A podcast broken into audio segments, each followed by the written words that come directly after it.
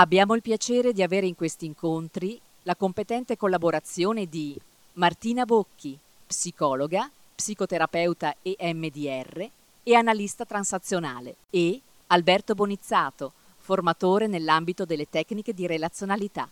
Buon ascolto. Ciao a tutti, grazie di essere qui. Cosa facciamo stasera? A parte raccontarci qualche barzelletta, vi parlerò un po' di questa nuova edizione che, che tratta un sacco di temi abbastanza complessi e per certi versi anche controversi. Allora, perché si è scritto questo libro? Partiamo diciamo, dalla base.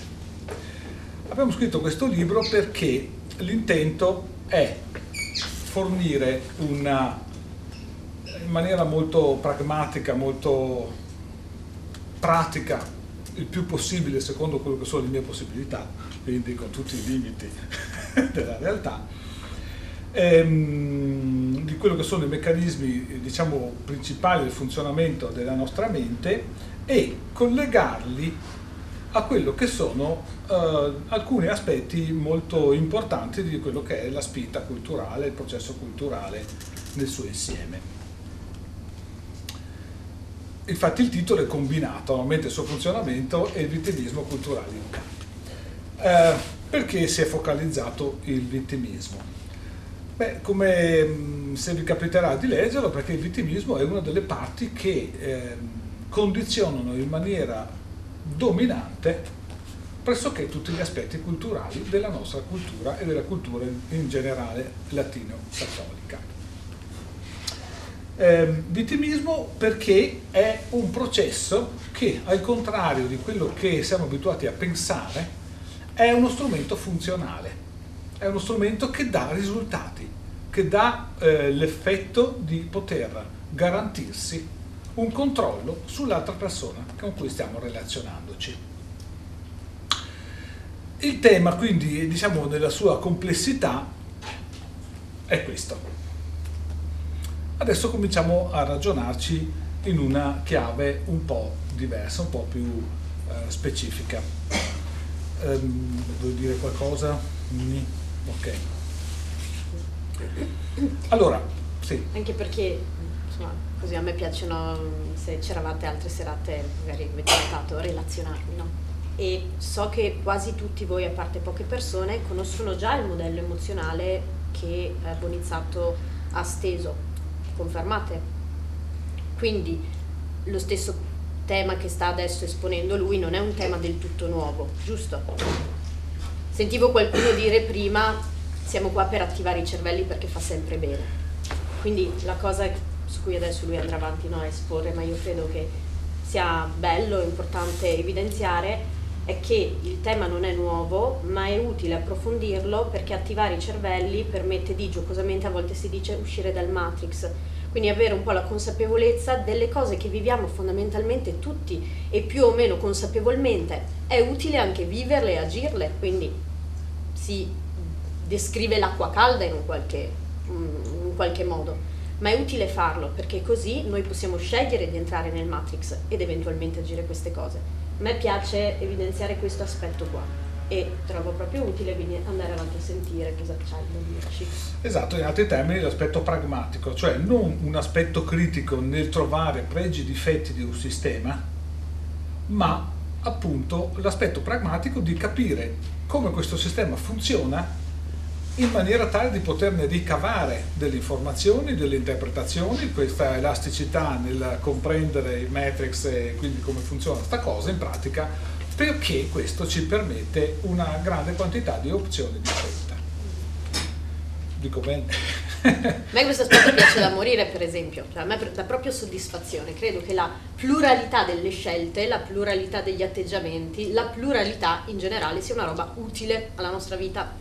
Utile. Siamo degli esseri umani, l'intelligenza è, Darwin diceva, saperci adattare all'ambiente che viviamo, più abbiamo flessibilità e quindi alternative, meglio sappiamo adattarci all'ambiente che viviamo. Quindi trovo logico no, questo. Assolutamente.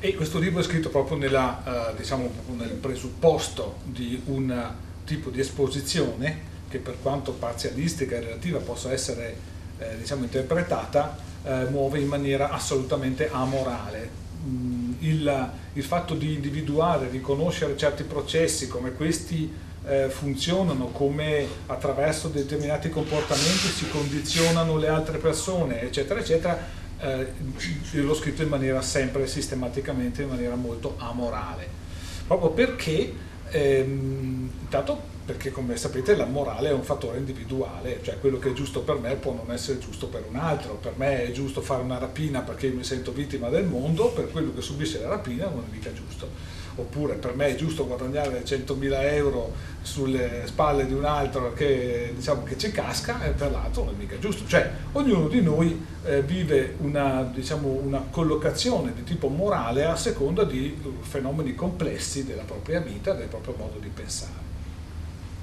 nei quali io non entro perché appunto l'obiettivo di questo libro non è fare del moralismo, l'obiettivo di questo libro è fornire eh, delle chiavi di lettura, delle chiavi di interpretazione di quello che sono la realtà dei movimenti del pensiero, dei movimenti emozionali e delle conseguenze come comportamento in una chiave appunto acritica.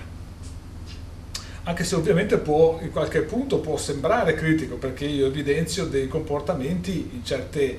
Ehm, molti esempi che se noi li guardiamo da un punto di vista così di superficie sono molto moralmente criticabili, questi comportamenti che ho descritto negli esempi.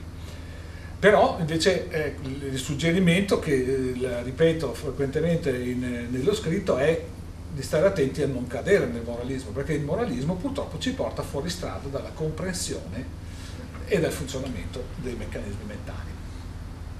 Sì. Aggiungo, visto che tutti quanti conoscete no, l'approccio eh, del modello emotivo, sapete come funziona la proiezione, no? Sapete che facilmente, per forza, mi verrebbe da dire, tutti noi siamo eh, soggetti a questo fenomeno, che è quello proiettivo. Quindi nell'atto stesso di leggere il libro è facilmente insomma, ipotizzabile come questo meccanismo stesso dell'atto proiettivo sarà in corso nel leggere quindi ci saranno alcune cose che potranno provocare in voi una reazione data dal modello emotivo che si è attivato. Questo è pressoché inevitabile, ma saperlo, come dice lui, permette di almeno così coscientemente, consapevolmente, con la testa, almeno dire ok, relativizziamo questa reazione che io ho, no? Ci possono essere delle sfaccettature altre, probabilmente. Sto moralizzando, probabilmente. È il mio modello emotivo, probabilmente. Ok, funziona così. Si prende coscienza di questo tipo di dinamiche. Il senso quindi di prendere coscienza di questo tipo di dinamiche è quello proprio di, eh, di imparare a riconoscere come la complessità di questa interazione tra cultura, schemi emotivi familiari, schemi emotivi quindi nostri che poi riproduciamo, ehm, sia una realtà concreta che può essere eh, godibile può renderci soddisfatti, può renderci frustrati in un tipo di visione di cui se non siamo consapevoli non capiamo cosa sta accadendo, cioè uno avverte che soffre in qualche maniera, eh, avverte che della sua vita sta eh, magari declinando, sta delegando troppo o troppo poco, si sta assumendo troppi carichi, cioè quelle varianti di un sistema nelle quali appunto senza un po' di informazioni la nostra mente fa fatica, stenta a riconoscere le pertinenze, che cosa è che riguarda questo, cosa è che riguarda quello. In questa chiave per l'appunto amorale perché lo, lo, l'obiettivo è, che, eh, è fornire degli strumenti di lettura, fornire degli strumenti di interpretazione e comprensione di quello che sono eh, il nostro modo di vedere il mondo, le cose e di comportarci.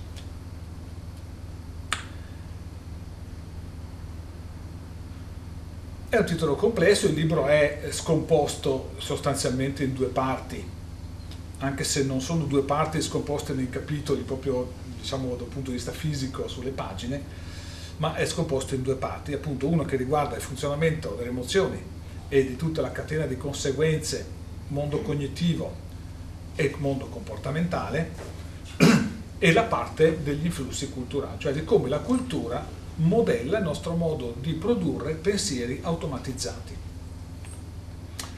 Um, per fare degli esempi, giusto per inquadrare eh, il fatto che uno dice no, si impara attraverso la sofferenza, ecco, un fenomeno culturale che dice questo tipo di cose oppure attraverso il sacrificio. No? Ecco, ampiamente smentito, cioè si sa oggi che non è assolutamente vero e che al contrario la persona sviluppa con una velocità supersonica quando è soddisfatta di quello che fa, quindi in una visione che mette in luce la contraddizione di un atteggiamento culturale storico nostro, locale, nazionale, che esalta la sofferenza e il sacrificio come metodo dello sviluppo della personalità, delle capacità, de, della soddisfazione di se stessi, contro la realtà ampiamente sperimentata nel resto dei tipi di culture della, del pianeta, dove invece la persona sviluppa, impara e eh, diciamo, potenzia le proprie abilità su una base invece di soddisfazione. Ecco. Tra l'altro, su questo se posso inserirmi, sì. c'è anche la lettura comportamentale. Forse accennavo qualcosa a proposito di questo in una delle serate che abbiamo fatto perché la differenza sta nell'apprendimento mediante la punizione, quindi avviene qualcosa di negativo, che attiva il sistema limbico no? e tutto quanto quella parte di cervello che è nata e si è sviluppata proprio per evitare la sofferenza, perché non è utile al mantenimento della specie. Quindi l'apprendimento tramite la punizione, che diventa quindi evitare la sofferenza, o l'apprendimento tramite quello che viene chiamato rinforzo positivo, che è la cosa bella che va a consolidare un apprendimento. Per la solita logica, perché se io ho da adattarmi a questo ambiente, ho da mettere in atto delle cose che funzionano. Funzionano significa che mi danno un qualcosa che è funzionale al mio benessere. Questa qui è proprio la lettura comportamentale, quindi basata su una disciplina psicoterapeutica, una cosa riconosciuta no, da, dal mondo che come sapete la, la nostra società stessa funziona per logiche dicotomiche tipo funziona non funziona, giusto sbagliato, riconosciuto non riconosciuto. Questa nella nostra società è una disciplina riconosciuta, ma non dice altro che la stessa roba che sta dicendo lui con altri termini differenti, no? Quindi parliamo dell'acqua calda, torno su questo. Certo. Attenzione che però questo parliamo dell'acqua calda non è una banalizzazione. No, no, certo. è di una, un'acqua calda, cioè di un processo che noi agiamo, sviluppiamo, assorbiamo dalla comunità in maniera così spontanea da non accorgercene. Mm-hmm. Questo tipo di processi diventa interessante nel momento in cui poi appunto scorrendo il libro, leggendo i vari capitoli, andiamo a comprendere che ad esempio la negazione, ossia tutti i meccanismi attraverso cui noi tentiamo di difenderci da qualcosa, no? ci sentiamo vittime di qualcos'altro, la frustrazione in qualche maniera ci porta a cercare di individuare dei colpevoli, cose di questo tipo, e scopriamo che sono processi invece totalmente automatizzati, cioè quello che nel, nell'esempio di poco fa citava Martina del, del rinforzo positivo, lo è anche nelle misure in cui nella mia cultura agisco dei sistemi di autofrustrazione. E qua andiamo in pieno in quello che sono poi gli effetti che è il vittimismo. Per cui io, allora, c'era un giorno, arriva qua un tizio, eh, facoltoso, che mi dice, ah guarda, ho fatto un acquisto meraviglioso e mi porta fuori a vedere il suo nuovo acquisto all'automobile. Si è comprato una Fiat 500 scassona, proprio scassata nel vero senso della parola. Paradosso uno dice, ma perché sto qua? È vero, ha speso 500 euro, mica chissà che, è vero. Però, perché ha fatto un'operazione del genere ed è venuto da me a dipingermela con questo tipo di look? Qual è lo scopo?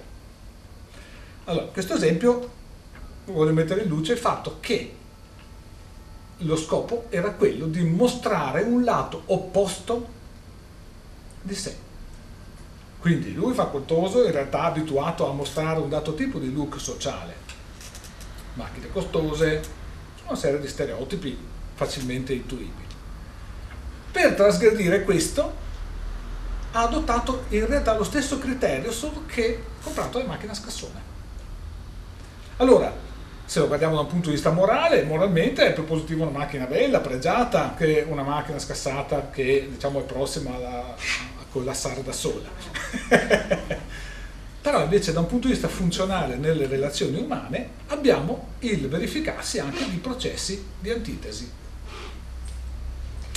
E su questo vorrei dire che vorrei fa- sottolineare come è paradossale a volte no? il funzionamento della società. Per un animale selvatico una cosa che non offre un beneficio non è, voglio dire, positiva e quindi non, non scartata, fa. tenuta, no?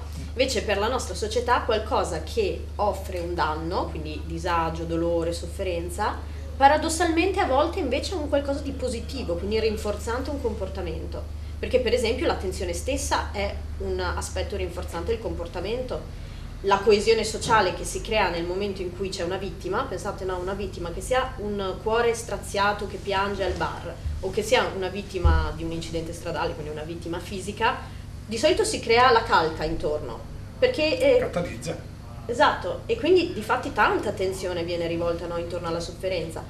Una persona che è semplicemente serena e vive così, senza questo effetto di catalizzazione, non avrà la calca intorno. Anzi, a volte crea anche invidia, ma questo poi è tutto forse un altro discorso che Bonizzato Nella nostra cultura. Sì. Perché questo va inquadrato nella nostra cultura, perché come sapete qui da noi se uno studia molto è un secchione, cioè l'etichetta che viene applicata è di tipo negativo, è di tipo critico.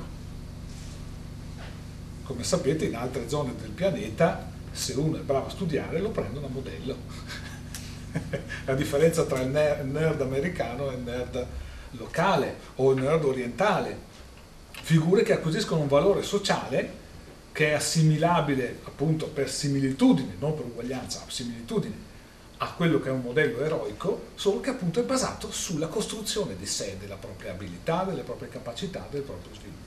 Da noi invece appunto il, il, il ragazzino che è bravo a scuola, che prende tutti i 10, da quelli che non prendono 10 viene vissuto non propriamente come un modello da seguire, cioè non c'è nessuno, e spesso involontariamente, ma cioè, non, non c'è la collettività che dice lui è bravo, studiamolo, vediamo come fa ad essere così bravo non è proprio nel nostro modo di pensare questo tipo di cose. Dopo il fatto che sicuramente c'è anche qualcuno che lo fa, non sto mica dicendo di no, però diciamo non è proprio nella nostra cultura. Ecco, in questo senso appunto abbiamo eh, il mettere insieme il, l'aspetto culturale, l'aspetto del funzionamento della mente con tutti i processi di rinforzo e di, eh, come dire, di in qualche modo anche di autoreferenzialità nei nostri pensieri tali per cui il processo vittimistico diventa una parte molto importante del comportamento quotidiano. Noi non ce ne accorgiamo perché appunto la nostra cultura è tutta improntata sul vittimismo, quindi è così eh, diffuso, naturale, mh, mm, imprescindibile, ma soprattutto senza alternative, per cui la nostra mente non ci pensa nemmeno di ehm, riconoscere quando noi stiamo facendo le vittime, perché per l'appunto non abbiamo modelli alternativi, non abbiamo modelli eh, proattivi. Noi siamo abituati a focalizzare la nostra attenzione su ciò che non va, nell'ipotesi di risolvere il problema. Siamo focalizzati a ehm, focalizzare l'attenzione su quello che non vogliamo piuttosto che su quello che vogliamo o vorremmo. Appunto una serie di effetti culturalmente sostanziati, culturalmente proposti, culturalmente rinforzati in continuazione, attraverso i quali ehm, per l'appunto noi mediamente non ci accorgiamo di quando adottiamo questi stereotipi del comportamento. Anche qua naturalmente non è che ci sia un male o un bene, no? è solo una, una descrizione. A volte può essere estremamente divertente fare le vittime, scelta che non è giudicabile, no? È una scelta funziona, non funziona, a seconda come diceva Bonizzato all'inizio, a volte funziona tantissimo, tantissimo funziona. funziona.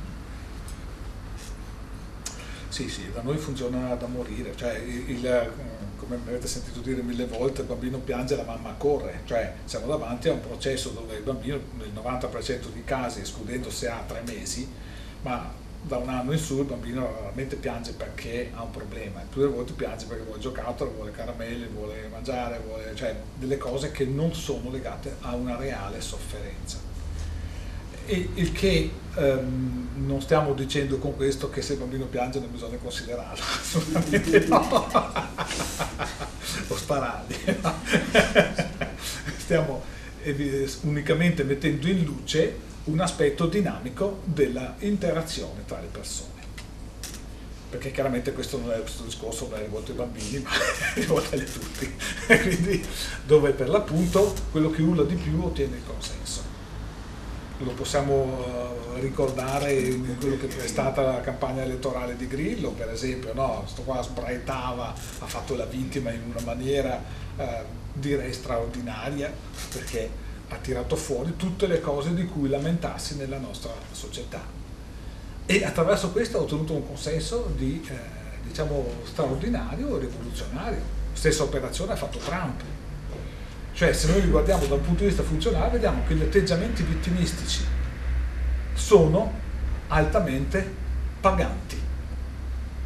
Non è giusto o sbagliato, è diciamo, prendere coscienza che esiste questa componente, perché noi siamo abituati a vederla in una chiave morale, la realtà, dove le cose sono giuste o sbagliate, e invece eh, diciamo, l'opportunità è quella di comprendere che le cose invece funzionano in un certo modo, a prescindere da come moralmente le possiamo collocare.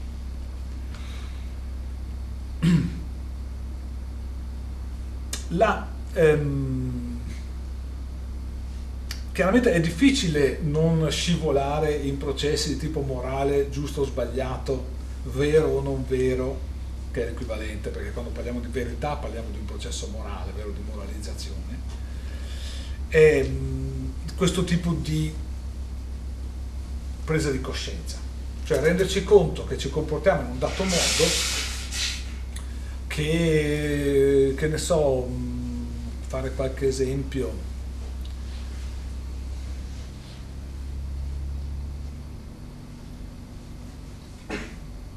Un grande classico no? sul lavoro, ognuno di noi sviluppa il lavoro in un certo modo e per una certa parte noi ci sentiamo proattivi, ci sentiamo soddisfatti, e quindi diciamo va bene. Per una certa parte ci sentiamo frustrati perché non riusciamo a raggiungere quel dato tipo di flusso di denaro, perché non riusciamo a raggiungere che ne so, quel dato tipo di potere o di ruolo o di magari semplicemente di riuscire a conseguire un dato tipo di risultati nella comunità dove lavoriamo. No?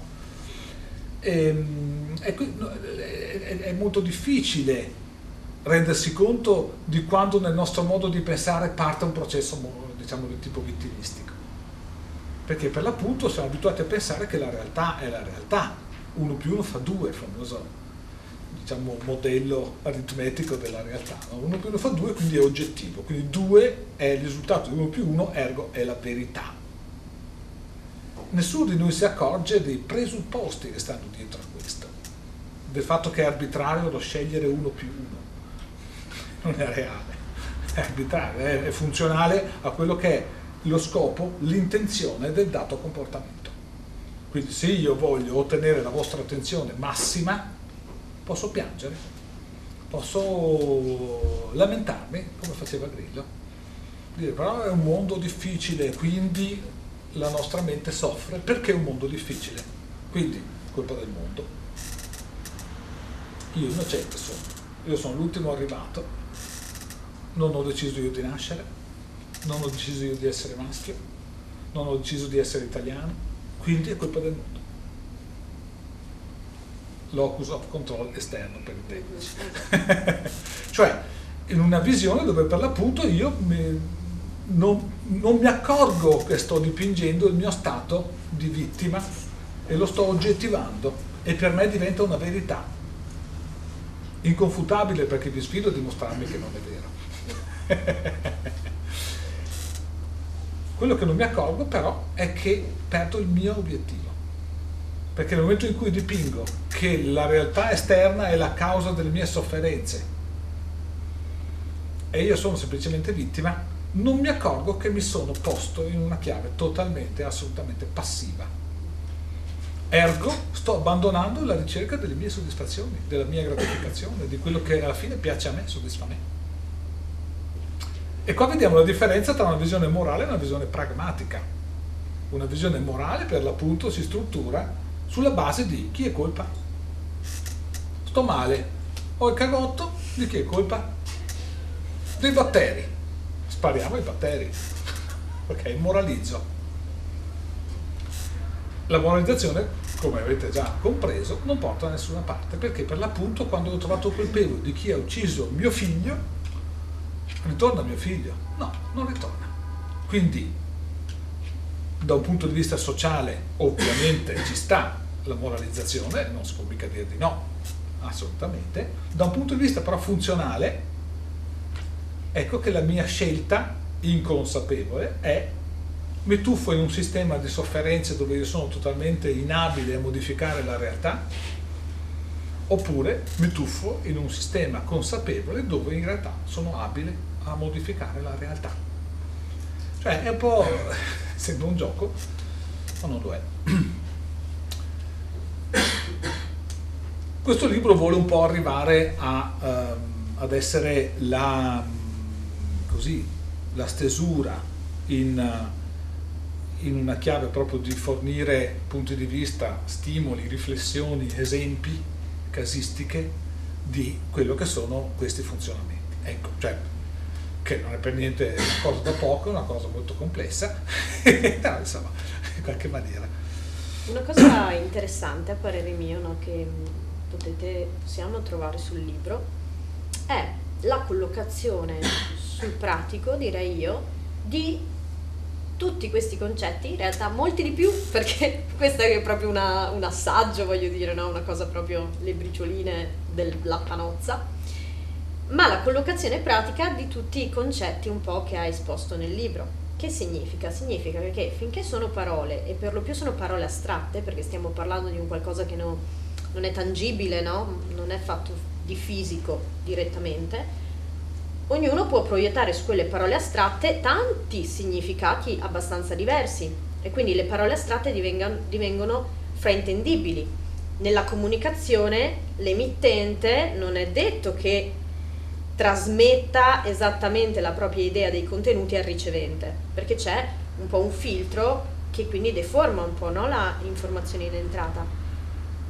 A parere mio, vedere collocati un po' questi concetti sul pratico, quindi per esempio Bonizzato si è andato a tirare giù i manuali con la letteratura che viene spiegata alle superiori, allora e il Dante e il Manzoni, adesso non mi ricordo esattamente tutti, tutti quanti, ma insomma tutti quelli lì. Poi.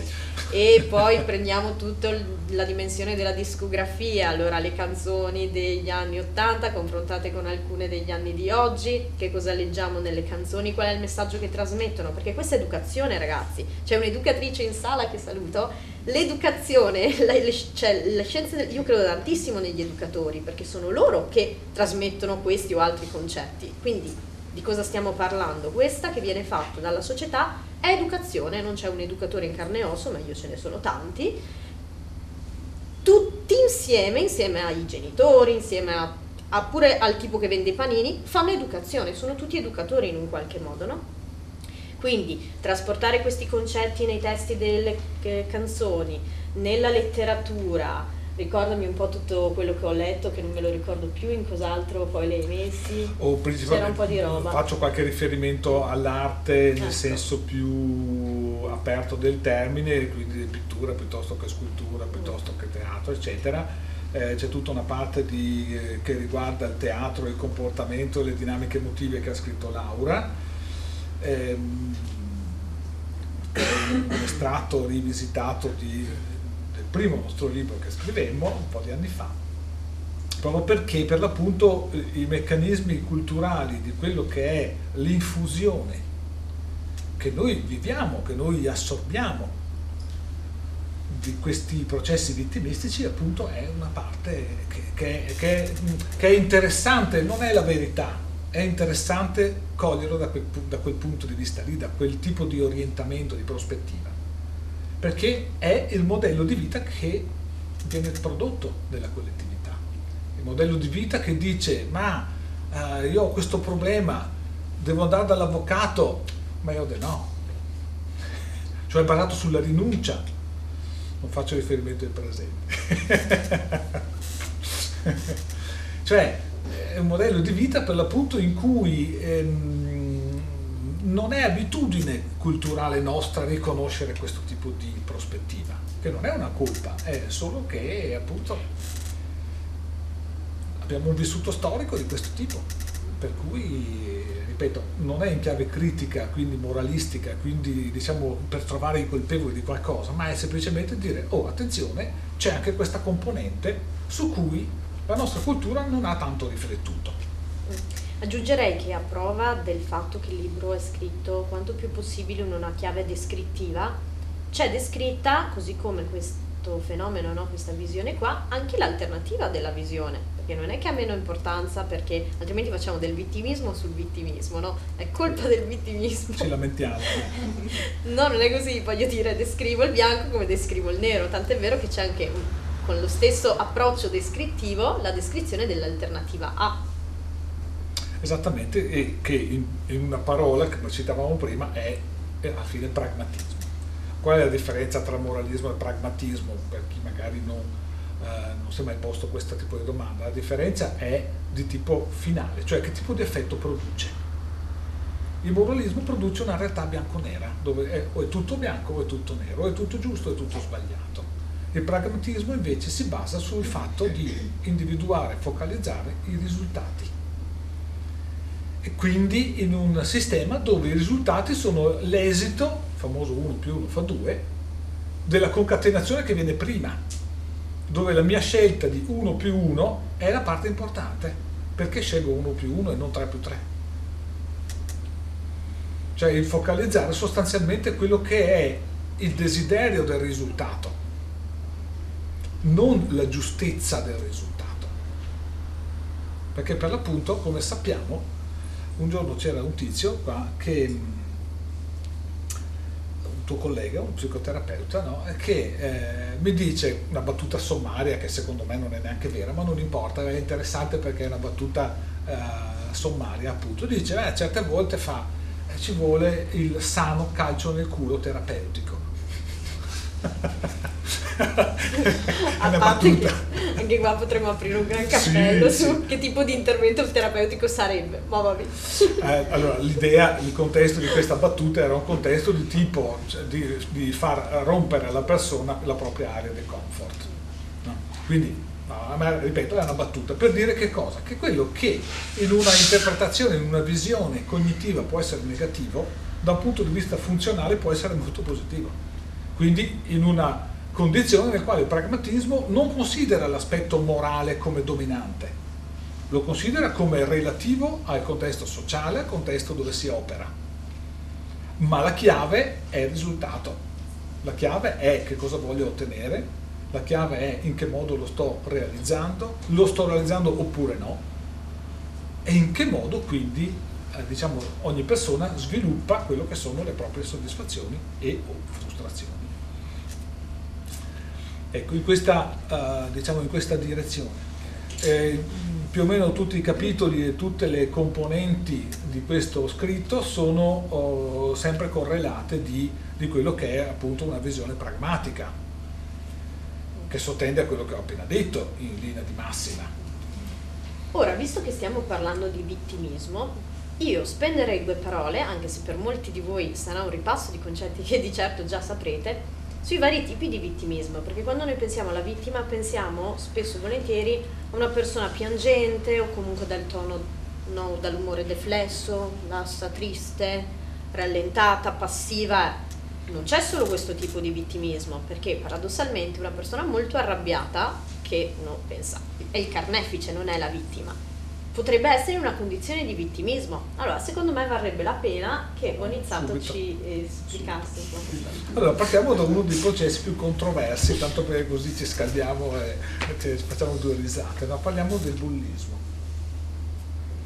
Il bullismo vede, diciamo istituzionalmente, proprio nella massima formalità di una visione morale, il bullo è il cattivo, il vittimi, la, la, la il bullizzato è la vittima. Grazie.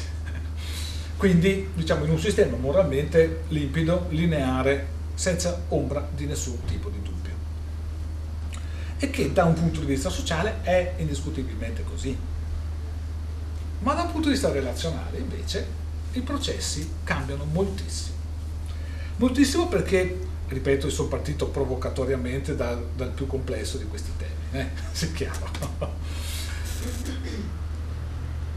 Il processo vede la vittima involontariamente essere lo stimolo che attiva il vittimismo del bullo.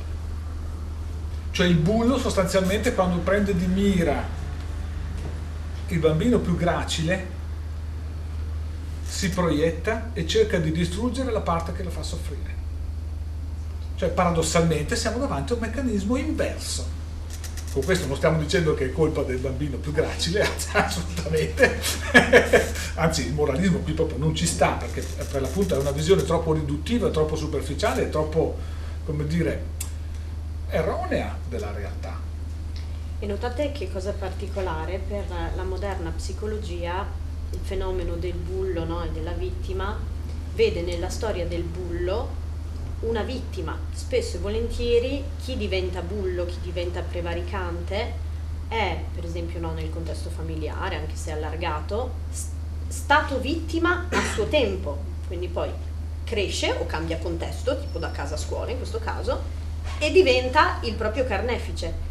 La psicologia dice che noi interiorizziamo delle figure di riferimento, Questo, questa è la rappresentazione, quindi vi descrivo le rappresentazioni utilizzate dalla psicologia per spiegare determinati fenomeni su cui poi in modo più o meno moralizzante, perché appunto come abbiamo detto tutti noi siamo soggetti a questo fenomeno qui, c'è comunque il tentativo di decodificare determinate cose, no?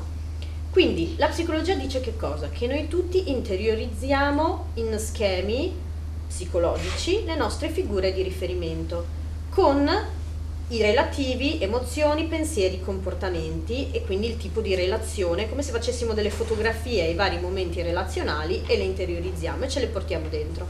Quello che noi possiamo fare, si chiamano meccanismi di coppia, è agire con noi stessi quella determinata figura di riferimento che abbiamo interiorizzato, quindi non so, eh, adesso per non andare sempre sulle cose solamente brutte, mamma era particolarmente carina con me, io sono particolarmente carina con me stessa, per esempio, o agire agli altri, quindi io divento mamma carina in questo caso e sono mamma carina con le altre persone intorno a me, o porci nei confronti degli altri come eravamo mh, nei confronti di quella figura di riferimento, si chiama ricapitolazione, quindi io mi metterò nei confronti degli altri aspettandomi che le persone intorno a me siano molto carine con me, no? Questi sono quelli che vengono chiamati i meccanismi di coppia. Quindi un bullo, cioè un ragazzino, mettiamo, che ha vissuto proprio, nel proprio contesto familiare come vittima, e quindi io interiorizzo dentro di me una figura di carnefice, qualcuno che mi fa del male, mi identificherò con questa poi e nel contesto scolastico sarò io il carnefice, però in realtà quello lì si sente vittima fondamentalmente. Sente vittima. La sua rabbia è una rabbia da vittima, di fatti. Ecco, per dire proprio, allora, il pragmatismo consiste nel, eh, nel comprendere questi meccanismi funzionali, dove adesso Martina ha descritto una prospettiva, sul libro ne sono descritte più di una, perché per l'appunto eh, l'individuo tende a produrre delle concatenazioni dirette o inverse secondo l'influsso culturale, cioè lo stesso bullo in Italia, a Hong Kong, piuttosto che eh, a New York, avrà strutture morali e sociali molto diverse. È molto diverse perché non è vero che la cultura diciamo, è simile in tutto il pianeta, non è assolutamente vero proprio perché appunto eh, i, la catena dei valori, le catene delle abitudini, delle posture comportamentali, delle mode, diciamo per dire una parola semplificata, eh, cambiano tutta la, la, tipologia delle sequenze che, del comportamento che la persona agirà. Allora in questo senso il, um, nei vari esempi sul libro uh, viene esposta una gamma di eh, condizioni proprio che ci fanno riflettere, che ci fanno individuare la differenza appunto tra una visione eh, moralistica, giusto o sbagliato di un comportamento o la comprensione dinamica di quello che è il funzionamento di quel comportamento. Ecco che appunto in questa chiave noi eh, impariamo a comprendere le cose su un tipo di, eh, di piano, un tipo di prospettiva molto più connessa con la realtà e quindi a comprendere che cosa effettivamente accade. Sono piegato. Pensate poi quanto è, diventa è anche cioè, pensate quanto diventa anche divertente poi viaggiare, no? Uno viaggia con il senso del ma chissà come funziona qua, no? Cioè, conoscendo un po' le dinamiche della propria società è anche affascinante secondo me a un certo punto andare a vedere quali sono le alternative no? dalle persone, dal tipo di interazioni, dagli stimoli che ci sono, dagli ambienti, dai rituali che si condividono in determinate culture, il tipo anche di spiritualità che cambia. Diventa veramente affascinante secondo me questo aspetto qua. Ecco, e aggiungo un'ultima cosina, eh, c'è una parte, mh, penso sia quella finale, però non sono sicura del libro, dove Bonizzato dà qualche mh, spunto in base sempre al suo punto di vista um, per quella che è la moderna psicologia, che è una disciplina, quella di cui spesso parlo io no? e accenno io, io utilizzo un approccio che è l'approccio occidentale che nasce qua, nasce in America, nasce qua, ma insomma non è l'approccio magari della tribù africana che, dove la psicoterapia manco esiste, quindi già lì apriamo tutto quanto un gran para, paraghi, no, par, panorama, grazie, ecco infatti di discorsi, ma va bene, non ci andiamo. Quindi quello che voglio dire è che nel libro c'è un pezzettino, un po' di, un po di pagine, dove Bonizzato dà qualche spunto, da qualche spennellata per anche arricchire la disciplina, quella della psicologia e della psicoterapia, alla luce poi di questo tipo di consapevolezza. E quindi penso che ecco, sia affascinante, adesso magari per uno dei tuoi lavori certe cose magari non spiegato con degli esempi. però esatto. Ecco, tornando, volevo fare un passo indietro, eh, riallacciandomi al vittimismo, che poi c'entra questa cosa che hai appena citato te, ehm, parlando, eh, Martina prima parlava della rabbia come meccanismo vittimistico. Ecco, nessuno di noi è abituato a concepire che quando si arrabbia sta facendo la vittima. non si pensa, sono arrabbiato, quindi sono arrabbiato, sto usando l'aggressività. Invece no, se sono arrabbiato sto usando il vittimismo, non l'aggressività ribalta un sacco di cose, perché per l'appunto se sono arrabbiato io sto esprimendo la mia impotenza, il mio senso di incapacità di affrontare, di risolvere la cosa. Perché se sono capace di affrontarla e di risolverla non mi arrabbio mica. mi arrabbio quando mi trovo nella difficoltà, nell'impossibilità, nella sensazione di impossibilità. Subisco un torto. Subisco un torto, esattamente, ad esempio. Cioè, in una visione dove il processo della rabbia, per esempio, normalmente non lo si riconosce come tale e non lo si riconosce come elemento funzionale. Um, c'è un'azienda qua della provincia, per esempio, dove il titolare gestisce tutto con la rabbia. Questo però ogni cagata si incazza. In un modo molto sofisticato, ce n'è anche un'altra.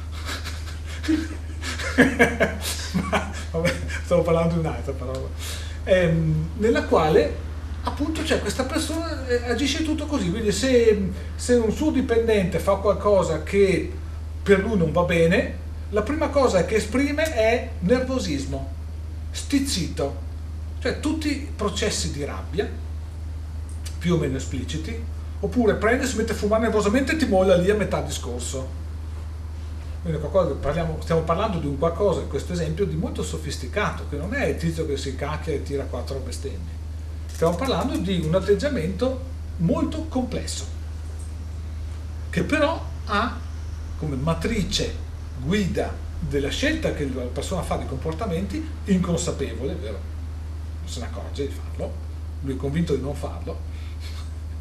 Sì, sì, sì perché lui fa, media no, questa sua rabbia, quando lui prende e sente quello che non vuole sentire e comincia a fumare nervosamente, abbassa lo sguardo, non ascolta più e dopo un po' se ne va via. È un comportamento di rabbia, vittimistico, perché lui si esprime da vittima delle cose che non gli piacciono,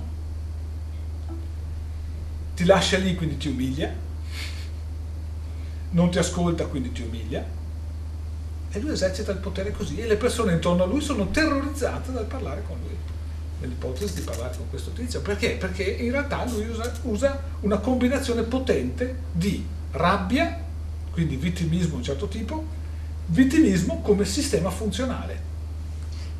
È il massimo del potere per la nostra cultura. Quindi stavo pensando un po' all'alternativa, sebbene non conoscono questa situazione. Ma ci sarà stato, immagino io in questa situazione che descrivi, un qualcosa che questo qua desiderava più di un qualcos'altro, perché se si è sentito eh, no, vittima di un torto ricevuto, comunque di un qualcosa per cui lui non era tanto contento, immagino che avesse un desiderio alternativo. Allora, qual è una prospettiva alternativa? Una prospettiva alternativa è focalizzo, io direttore, non mi ricordo che cosa ha detto che era questo qua, imprenditore. Capo. Qual è l'alternativa che io desidero? In, Ma lui non desidera un'alternativa però. Eh. No, certo, questo è il problema, no? Quindi se, altrimenti no, parliamo sempre solamente di un cappello. Quindi vediamo l'altro cappello. Questo qua ha un modello emotivo diverso, sempre direttore, imprenditore è, sempre nella stessa situazione in cui c'è un qualcosa che non gli torna. Che cosa fa questo? Focalizza un desiderio alternativo che in questo caso ha, avendo un modello no, alternativo invia il proprio, io lo chiamo potere, lui lo chiama aggressività, però nel senso Agire, utile del, del, termine, verso questo e per esempio fa una proposta alternativa, ci sarà stata una proposta alternativa, certo. c'è sempre un'alternativa di solito, no? Assolutamente sì. La parte interessante è appunto questo esempio che è descritto nel libro in maniera estesa, eh, che ci fa capire appunto come le persone spesso siano totalmente inconsapevoli di questi processi che si trovano ad agire, eh, loro ne soffrono perché si rendono conto che non hanno il controllo di questo. Io interagisco con questa azienda perché per l'appunto l'azienda funziona abbastanza malino, quindi si accorge che le cose non funzionano, ma contestualmente però eh, davanti alla, anche alla dimostrazione di certi suoi comportamenti la sua mente nega. Cioè dice no, non faccio così. Ma questa, questa rabbia può essere il frutto dell'incapacità di gestire la situazione e quindi di fuggire dalla situazione. Questo è proprio il vittimismo, no? È L'incapacità no. di gestire la situazione. L'incapacità, no, siccome personalmente mi è capitato, okay. mi sono trovata in situazioni di questo genere certo. più volte e insomma secondo me dalla mia valutazione esterna ho avuto la sensazione che è una reazione all'incapacità di gestire la situazione. No. Allora, l'incapacità, questa presunzione di incapacità, sì. perché è una presunzione, cioè è, le chiamiamo proiezioni, cioè quel meccanismo in cui io praticamente mi convinco di non essere capace. E la cosa, la sfida è che non mi accorgo neanche che mi convinco. no, eh, cioè uno, ehm, la nostra cultura ci insegna, se non funziona è sbagliato qualcosa. Non riesco a capire cosa, la mia cultura mi dice questo è giusto, questo è sbagliato e io cerco il colpevole. Volevo precisare che io non, non ero la figura dell'imprenditore. No, ma tranquilla, non siamo qua per giudicarti. Persona che mi trovavo di fronte e che non ho reagito subendo, ma ho reagito reagendo, diciamo così. Quando sei fortunata riesci a riequilibrare il rapporto. Di solito non funziona. Perché? Eh sì. Perché il vittimista adesso questa cosa non vi piacerà, il vittimista è un manipolatore, cioè è un soggetto che orienta in maniera poderosa le proprie energie nel controllo e nell'ottenimento di certi risultati, di cui non sa neanche l'esistenza, vero sia chiaro, perché per l'appunto eh, ho citato questo imprenditore che è descritto nel libro perché eh, paradossalmente questo qua, cioè più si, diciamo, si agita in questo assetto più l'azienda cala di fatturato. Quando non lo tiene lo perde oppure l'ha ottenuto e dopo l'ha perso? Ah, fa, fa il modo per di farlo, farlo fallire. Il processo vittimistico è interessante perché è paradossale, cioè la persona involontariamente, in maniera innocente, produce il proprio stato di sofferenza, con la legittimazione sociale. Cioè, il modello di San Francesco, vero? Rinuncia a tutto e avrà il massimo del potere. Quindi, Beh, Gesù Cristo anche. Gesù Cristo. Sì, sì, ma adesso ripeto, non è per discutere gli aspetti religiosi della questione, ma proprio parliamo di modelli, diciamo, di successo. È solo negli ultimi vent'anni che i modelli di successo sono gli imprenditori americani, prima non sono mai esistiti, vero? cioè, eh, fino agli anni 80 Ford, chi lo conosceva? Ford intendo l'imprenditore americano che ha generato la prima industria di automobili organizzata, eccetera. Chi è che lo conosceva in Italia? Chi aveva una laurea in economia e commercio, ma un medico non lo conosceva. Un qualsiasi altro tipo di professionista chi è che nella, nell'ambito della legge avvocati studia Ford, imprenditore? Nessuno. Perché? Perché per l'appunto sono modelli di vita non nostri, non nostrani. Ergo, uno si abitua e dice, beh, le persone lo fanno come dico io o mi incazzo. Fatta. La frittata è servita. Quindi chiaramente la persona non ha modelli alternativi, tante volte le persone entrano in una conflittualità e adottano quei comportamenti anche così distorti, così assurdi, paradossali, perché non c'è un'alternativa. Ed intendo un'alternativa culturale, cioè un tipo di informazione, perché alla fine parliamo di informazioni. Cioè se tu a una persona gli fai sapere che per risolvere un problema ci sono due approcci, uno di tipo conflittuale dove va là, quattro sberle e si risolve tutto. Uno di tipo invece mediativo per obiettivi, di tipo, che ne so, organizzativo attraverso step successivi di realizzazione di un obiettivo. Cioè cose di tipo pragmatico e se non glielo insegni la persona non lo sa. Perché nella nostra cultura non c'è, non c'è nessun testo e su questo io ho sempre esagerato, non c'è nessun testo che ti dice fai così e arrivi dove vuoi. I nostri testi storici ci dicono sacrificati. Da, dagli eroi del risorgimento. Salvo poi diventare adulti e andare a comprare magari alcuni libri del, sul self-help aziendale, no? quelle cose tipo Vabbè, ehm, migliora il tuo management, un po' quei titoli lì che magari sono libri no, eccezionali dal punto di vista contenutistico, solo che la persona prova a mettere in atto quello che legge, non, non si vede in grado e quindi poi si sente ancora peggio poi, È perché peggio. pure, cioè non sono neanche stato capace di fare le cose che ci sono scritte nel capitolo 10, cioè no, è ancora, però, ancora più affossante e di svalore proprio. Madonna, è pazzesco. E, e- e- e la persona cosa fa in questa operazione? Facciamo una parentesona in questo tipo di discorso che è molto interessante. Dice, non sono riuscito ad applicare. Sono io che sbaglio? Sono gli altri che sbagliano? No, è che nel nostro modello culturale di comportamento la negazione è la struttura portante. Quindi se uno viene a dirmi facciamo così che si fa meno fatica, la tendenza è dirgli no. Punto. Ed è un aspetto culturale, cioè le persone non si accorgono di avere il no facile. Allora, in questo libro diciamo, mettiamo in luce questi fattori in maniera assolutamente critica perché il punto di partenza per quello che è il capire e anche il benessere e, e ottenere anche quello che si vuole ottenere è prima comprendere di cosa stiamo parlando. Prima comprendere che quando una persona, allora, in tante aziende io ho fatto un sacco di esperimenti, ve ne cito uno tanto per scherzare, così dopo concludiamo. Ehm, allora c'è un gruppo di operai che stanno montando una specie di enorme, sarà stato lungo circa una ventina di metri, un enorme salame a misure diverse.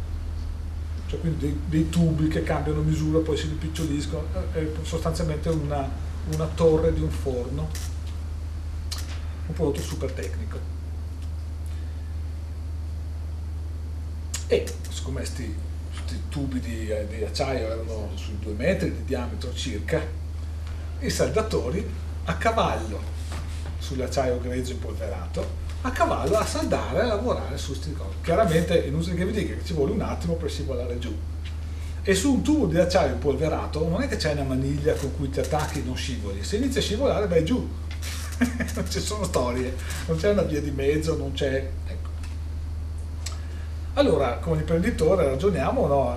Io passiamo in azienda, in, in reparto, vediamo questa cosa qua e dico, Giampaolo, cioè, non esiste questo modo di, di lavorare. Perché? Primo, non c'è nessun controllo sulla qualità del lavoro, perché se stai lavorando in una posa del cacchio, non hai il controllo della geometria che stai costruendo. È un fatto tecnico proprio. Secondo, da tutti i punti di vista normativi non sei fuori. non esiste lavorare in questo modo qua. Quindi, diciamo, metti a repentaglio, oltre ai responsabili della sicurezza, anche te stesso come imprenditore, perché stai legittimando, sostenendo e lucrando su un atteggiamento professionalmente intollerabile. Perché il primo che va giù e si rompe una spalla perché scivolare da un tubo vuol dire andare giù così, comincia un casino, ispettore dell'Ips, eccetera, cioè una situazione critica. Allora lui mi dice, eh sì, hai ragione, facciamo qualcosa, fa dai, cerca di motivarli, tira su qualche soluzione. Allora io mi metto all'opera, faccio una riunione, ragioniamo, facciamo, preghiamo, eccetera, eccetera, e alla fine mettiamo in piedi una specie di attrezzatura. Sto lì a descrivervi. Oh, non l'hanno mai voluto usare, eh? cioè, all'operaio non interessava assolutamente garantirsi di non farsi male. Perché? Perché in realtà lavorare senza occhiali di protezione è più da macio. Perché se io mi ustiono un dito perché ho toccato un apparato eh, incandescente appena saldato, sono macio oltre che stare a casa due giorni in ferie. Questo, facciamo finta che non sia così, in realtà è così. Ma è macio e quindi i DPI, i dispositivi di protezione individuale, in Italia comunque c'è una categoria di dipendenti che cercano di non usarli. Con questo non sto moralizzando, non voglio dire che sbagliano, sono adulti, un cacchio di neurone ce l'hanno, se non ce l'hanno è un problema loro, cosa volete fare? Le leggi ci sono, l'applicazione c'è, gli istituti di controllo ci sono, se uno vuole farsi male va benissimo, gli regaliamo un bel martello, si schiaccia un dito, oh, felice una Pasqua per tre giorni. Però ecco, per dire, la nostra cultura, la negazione e quindi i processi con cui si genera il vittimismo sono veramente importanti, pesanti e molto consolidati. Ecco un po' il perché di questo libro.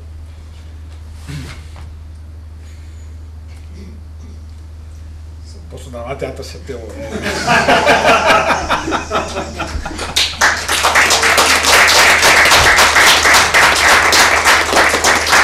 Grazie di essere venuti. Ah, una cosa, ehm, sappiate, se qualcuno è interessato, che ehm, stiamo istituendo delle serate di discussione dove per l'appunto si andranno ad approfondire temi di varia natura. A breve pubblicheremo una qualcosina che spiega questa cosa qua. Insomma, vi arriverà una, un WhatsApp o una mail, qualcosa di. Grazie. Grazie. Grazie. Bene, buona serata e buona cena. Grazie. Ciao.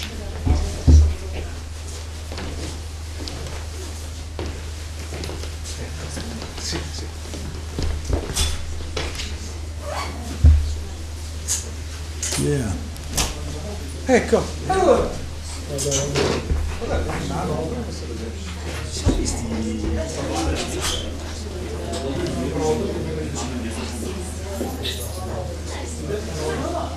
Guardate,